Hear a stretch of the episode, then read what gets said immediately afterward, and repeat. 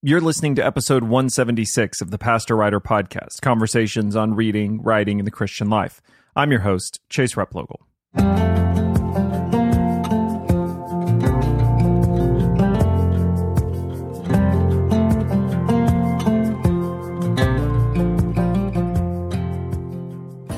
Well, the Five Masculine Instincts has finally been released. It's been out for uh, just about a week now, and man, what a privilege and joy it's been to see people posting pictures of receiving their copies in the mail. I appreciate that so much.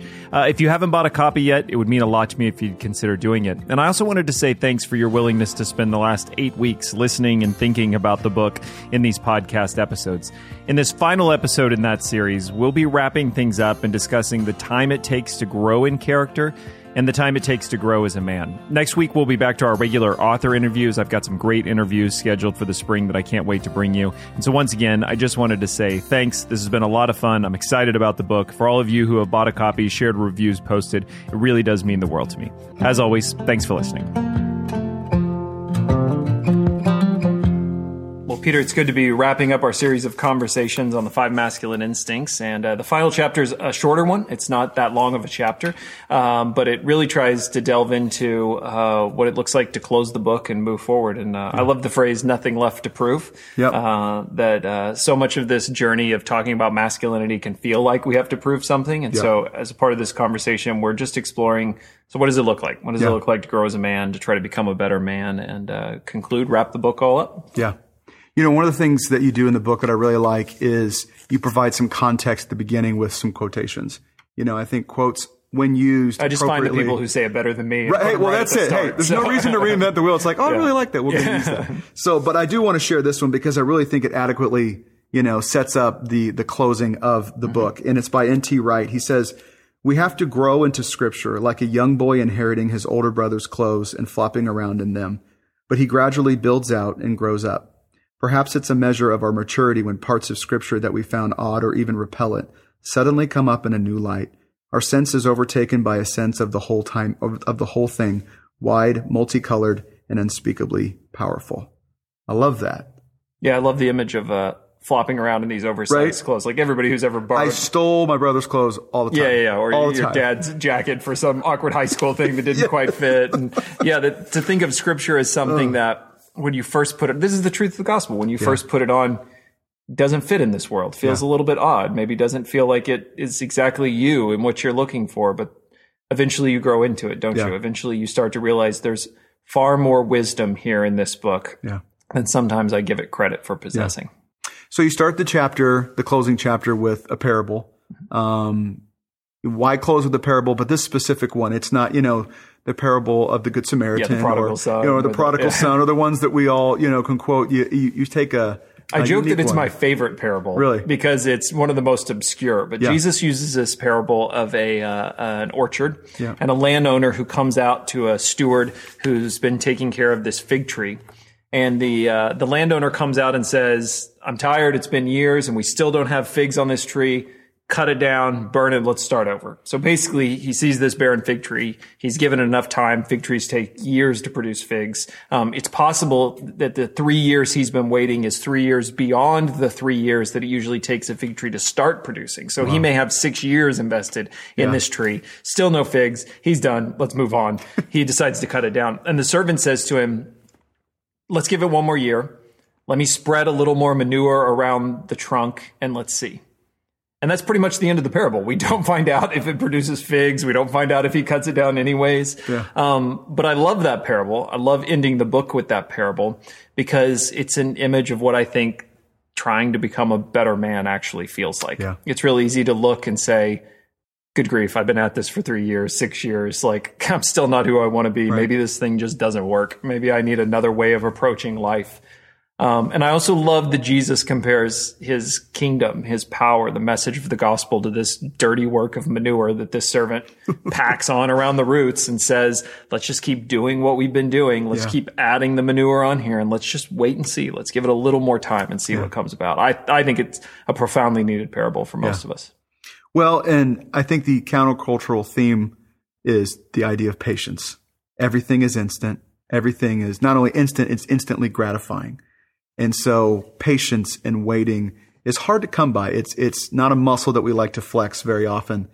But why is patience important in the task of becoming a better man? Yeah, well, isn't it interesting that the, the Bible does talk about character. There's plenty of places where it talks about building your character. Um, it often uses language of fruit more than it uses language of character. And we mm. talked about this in the last uh, conversation where the ancient philosophers tended to talk more about the habits or the disciplines, where the New Testament seems to prefer Jesus by his parables as well. These kind of more organic, natural fruit kind of analogies, the fruit mm. of the spirit. Uh, and the big difference being, if it is a habit that I do repeatedly, I control it, right? I get a workout fitness plan in place. I know what I got to lift on what days and when I do my increments and when I rest and I can execute this plan and I can see my results. It doesn't pitch character to that us yeah. that way. It instead describes it as fruit yeah. that you pack the manure on, that you show up and water it, that you take care of the soil. Yeah. And every day you go and look at the tree and say, where's the fruit? Where's the fruit? Where's the fruit? But yeah. you can't produce the fruit. You can't yeah. make apples appear on the tree, but you can care for it. You can prune it. You can cover it when the frost comes. You can make sure the soil, test it, make sure it has the soil that it needs. And if you do that work patiently, consistently, you walk out and there are blooms. And then a few months later, those blooms are little apples. And a couple months later, you're harvesting them. They're full fruit. Um, and I think that is the scripture is intentional about that. That's the way that we develop character. It, yeah. And it's the same way to think about masculinity. There's nothing more awkward than a man saying, I'm going to set a new project to become a man. Right. right? Like you, you, feel this with like teenage boys, right? like if you're trying too hard to be a man, it's awkward for everyone and you end up not looking like a man. That's not what this book is about. This book yeah. is not about we all need to be men, so go act like men, you know, lean into being a man. It's really a book about develop character. Yeah. Do it with patience. Do it with the power of the gospel. Apply yeah. that gospel manure to the actual needs that you've taken the time to recognize in your life. And you will start over time to see fruit. You will see character develop. And that character, as it begins to develop in your life, will feel like genuine manhood, will feel like who God's called you to be. Aim at it and you'll miss it. But do the work of cultivating character and it'll be there. Yeah. Takes time, but it'll be there. Yeah. So in wrapping up, you know, what do you what do you hope that this book, this conversation will offer to men? You know, both now and long term. For this moment, I really hope I hope it's a path forward for men who have gotten frustrated or overwhelmed by the controversy of this conversation.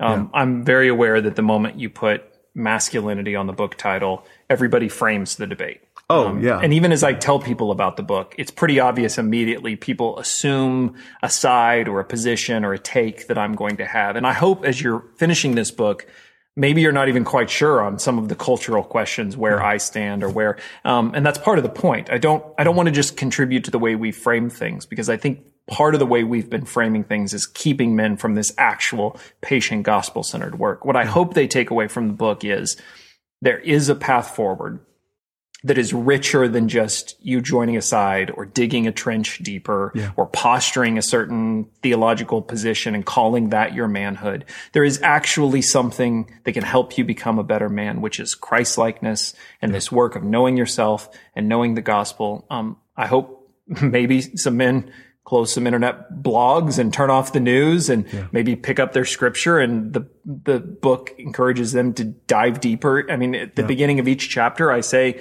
this is based on the Moses stories, which can be found in in uh, Exodus and yeah. Deuteronomy, and this is from the Samson stories, which can be found in Judges, in chapter eleven to thirteen. And um, I hope maybe you dig deeper into those things that it inspires you to go do that work on your own. But more than anything else, I hope it is just a tool that men can use to go about this actual work. Yeah. Um, knowing myself, knowing the gospel, finding an instinct, pairing it with a spiritual practice that can check that instinct so it doesn't overwhelm me.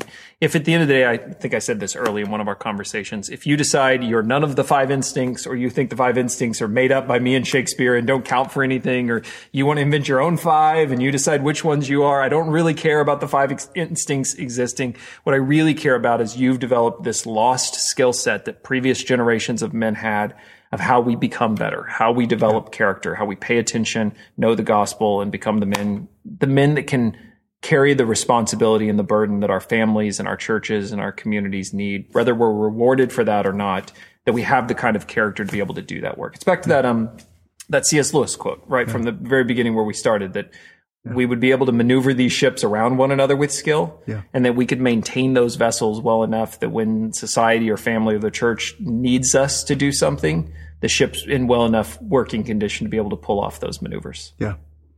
Well, let me just say one more thing. I just do the hard work, buy the book, take time to digest it, read it, and then buy another copy for someone else and spend that time going through it with someone else. You know, again, this going back to this idea of instant gratification. If you want to see change or growth or development in your life, it's not going to just come to you. You have to work for it. And I really believe, Chase, you've just developed a great blueprint for us to study and to really unpack in our own lives. And I'm grateful for it. I really am. And I know this is your first book. I'm sure there's going to be plenty others that will come because you're such a gifted and talented writer and you have such a humble perspective that I think is very refreshing. You know, I think a lot of writers, probably because they're so successful in their writing, they just, um, they speak with a little bit more kind of assertiveness and authority. And there's a place for that. But I really, what I really love about your style is it's very invitational. And I feel like, okay, no, this guy is really, he cares for me. It's almost like, probably because you're a pastor, like you're a shepherd at your core and you really, you care about people, you care about their soul, you care about their livelihood, you care about their well-being. And it just, it, it is throughout, woven throughout this book. And so I can't encourage you enough to read it, to get it for the people that you care about. Uh, because I really believe if you do the hard work and take the time and read it and apply it, I believe that it will change your life. I really believe Well, thanks. that. And I think a lot of that is a reflection of I read the scriptures and find men doing this work and struggling to do it. Yeah. And I pastor men who are struggling to do it. And I sit down to write knowing that I'm a man struggling That's to do it. And that all of us, this great cloud of witnesses, past and present, That's right. we're all doing the same work. We might as well talk and try to share language for it and know ourselves better and know the gospel better and hopefully become better men in the process. That's right. That's right. That's great.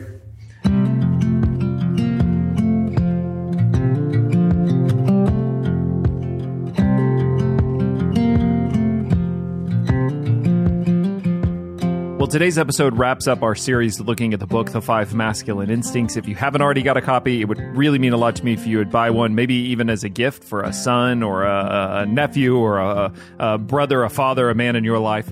And uh, if you have gotten a copy of the book and, and worked your way through it, I would love to hear your thoughts on the book. You can do that by leaving a review wherever you bought a book. For those of you who are authors, you know those reviews are really, really important for people learning more about the book. So it'd mean a lot to me if you'd take the time to do that. As I said before, uh, with this episode next week, we will be back to our regular interviews. I'm excited about the ones I've got to come. As always, thanks for listening. Until next time.